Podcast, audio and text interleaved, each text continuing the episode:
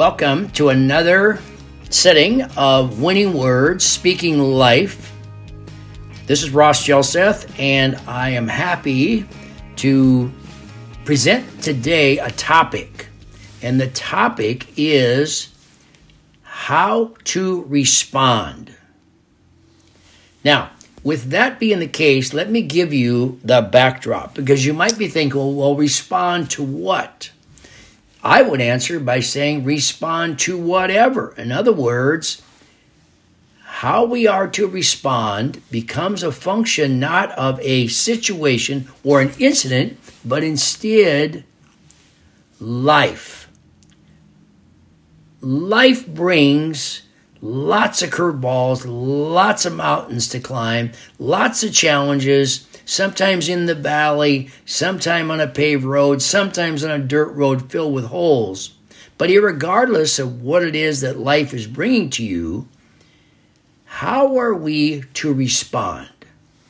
So whether you're a person of faith and or not, I'm going to use today a teaching from my friend and brother Paul from the book of Philippians. And he spoke about, in fact, my Bible says this writing of about seven verses, the title to the writing is Exhortations. In other words, he was exhorting people, he was challenging them, he was speaking life into them as to these exhortations. And so when it, when it comes to responding, the flip side of responding is react. How many times have you or I, I can only speak for Ross Jelseth, but how many times have I reacted and later thought, oh, Mike, Ross, what were you thinking? Why did you re- why did you react in that manner? Why didn't I think longer? Why didn't I think thoughtfully, so to speak, more deeply before I reacted?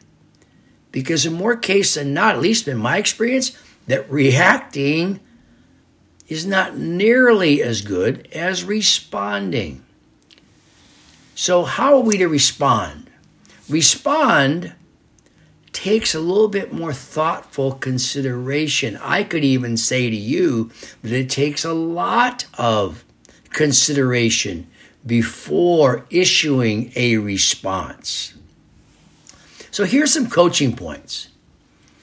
First of all, regardless of what happens to you in life, sometimes Tuesday's great and Wednesday's like a bear in a china shop. Chaos all over, stuff happening. You're like, how did I get caught in this? But regardless of what day of the week it is or what you're facing, what your challenges are, here are some keys in terms of how to respond. The first one I would say is, regardless of what's happening, when it comes to responding, think this first thought. Keep things in perspective.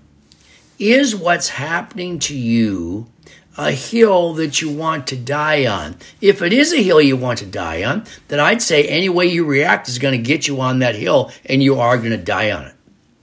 So, first of all, keeping in perspective because 24 hours from now, whatever it is that today is dealing with you on, what's happening to you, quite likely tomorrow it's going to look quite differently. So keep things in perspective, particularly if you think about it this way. Do the simple math. Let's say that Friday is a difficult day. Well, Friday is only one of 365 days of the year. The rest of the year might be very good. So respond to Friday and what happens on Friday by keeping things in perspective. Now, as life happens, let me give you some of Paul's coaching points. First of all, he says, rejoice in the Lord always. I don't necessarily want this to be a sermon, but I think God's teaching here through his servant Paul is wisdom. And he says, rejoice always, which means keep a smile on your face, keep a calmness, keep a sense of, hey, I've got this covered, I've got this together, I've got my life together. The second thing he says is, let your gentleness be evident to all. You've probably heard the expression, little eyes are watching.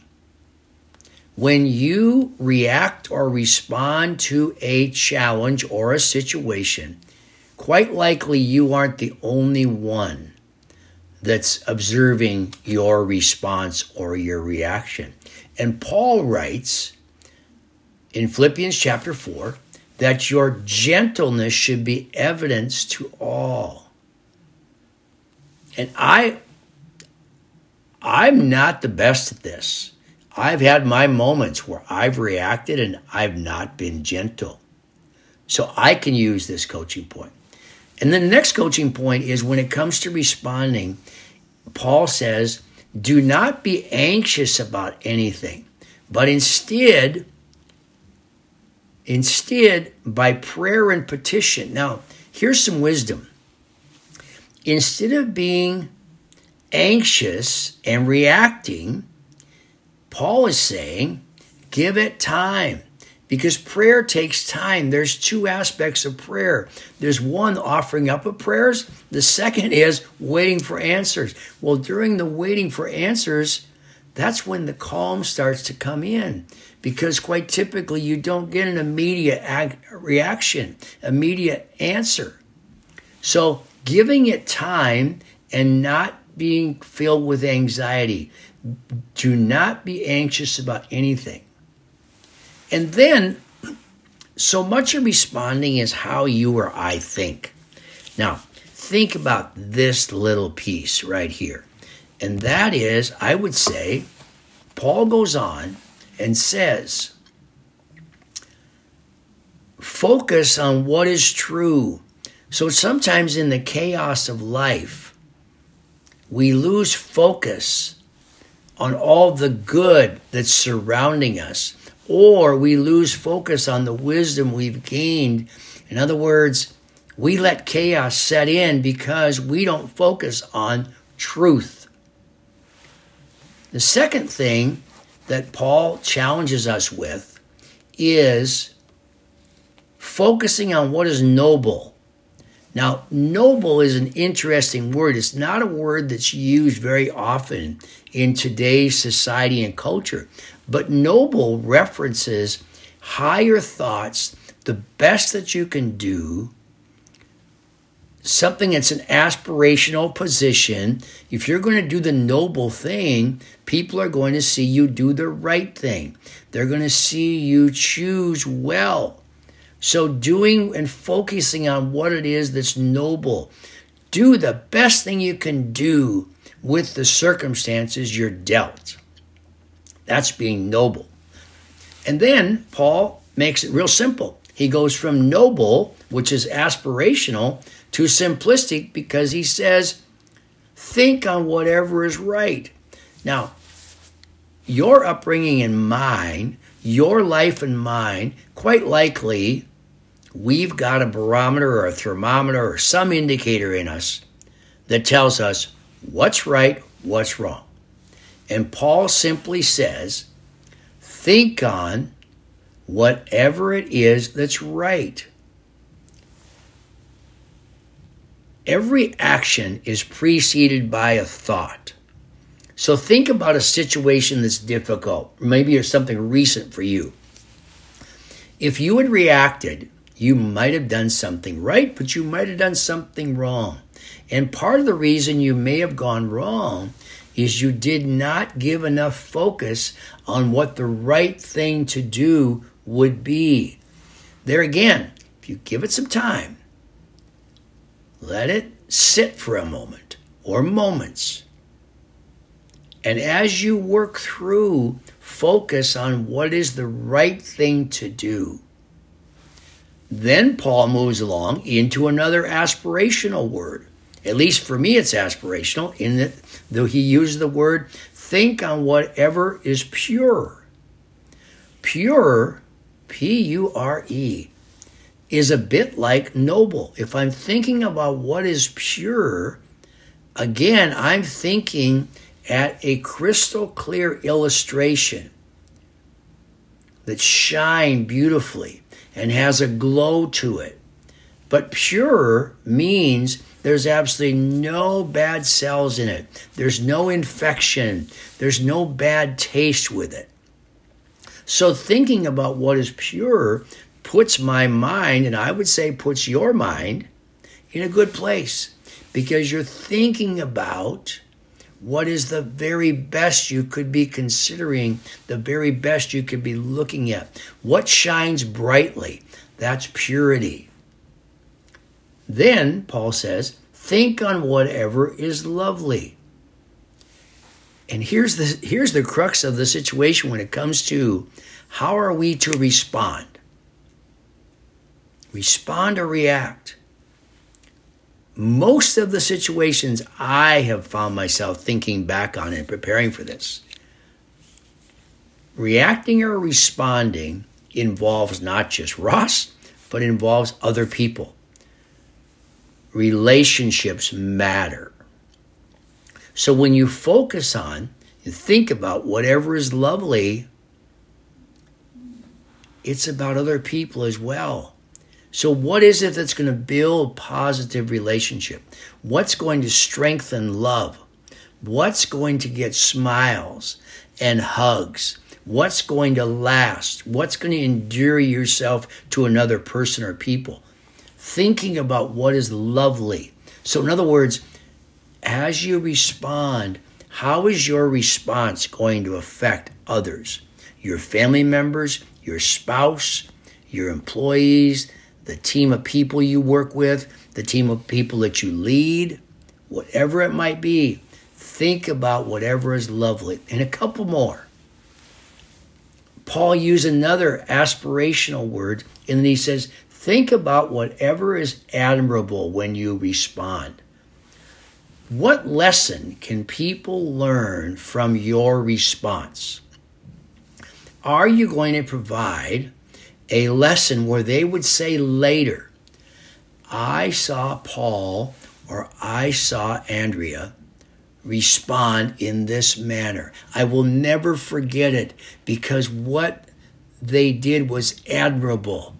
It was a response that I would use again someday because I saw what an admirable response did for others.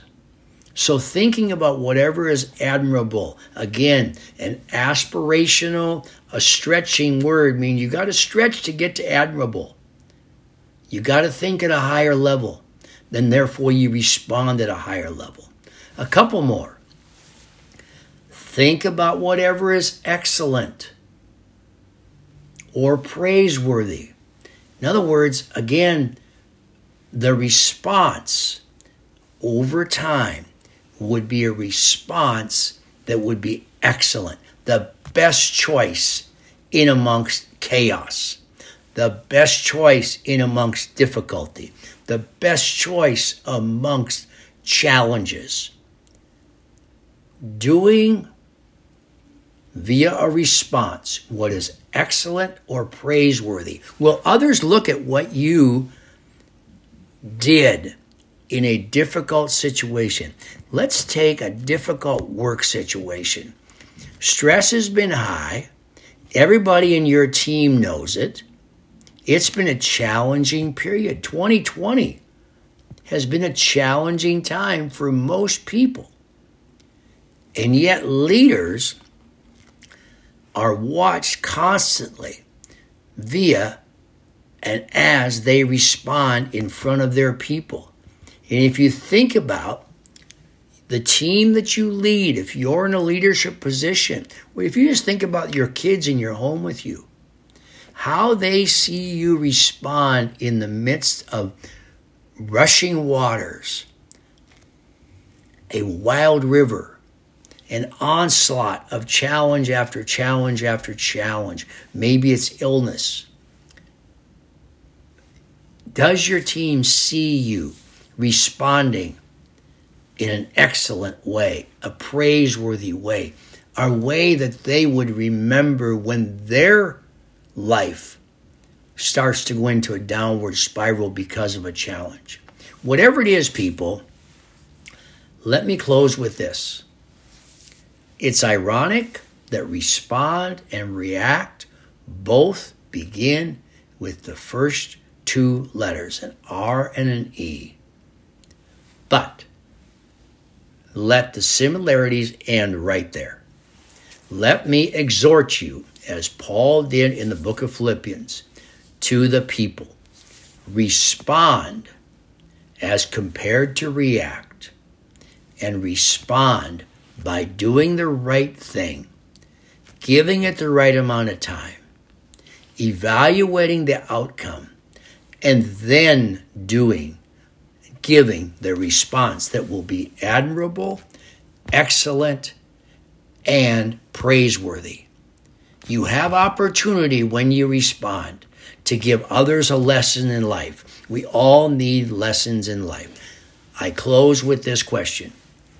The next time you're caught in a situation, respond or react, will you provide a lesson in life to others that they can model weeks, months, and years later because you, in that situation, responded. Thanks very much for listening in. I hope this has been helpful to you as you go through your life. Respond. How are we to respond? Thanks for being a part of this podcast, Winning Words, Speaking Life to Influence Others. Your response in life is so meaningful to others. Thanks for being with us. God's very best to you.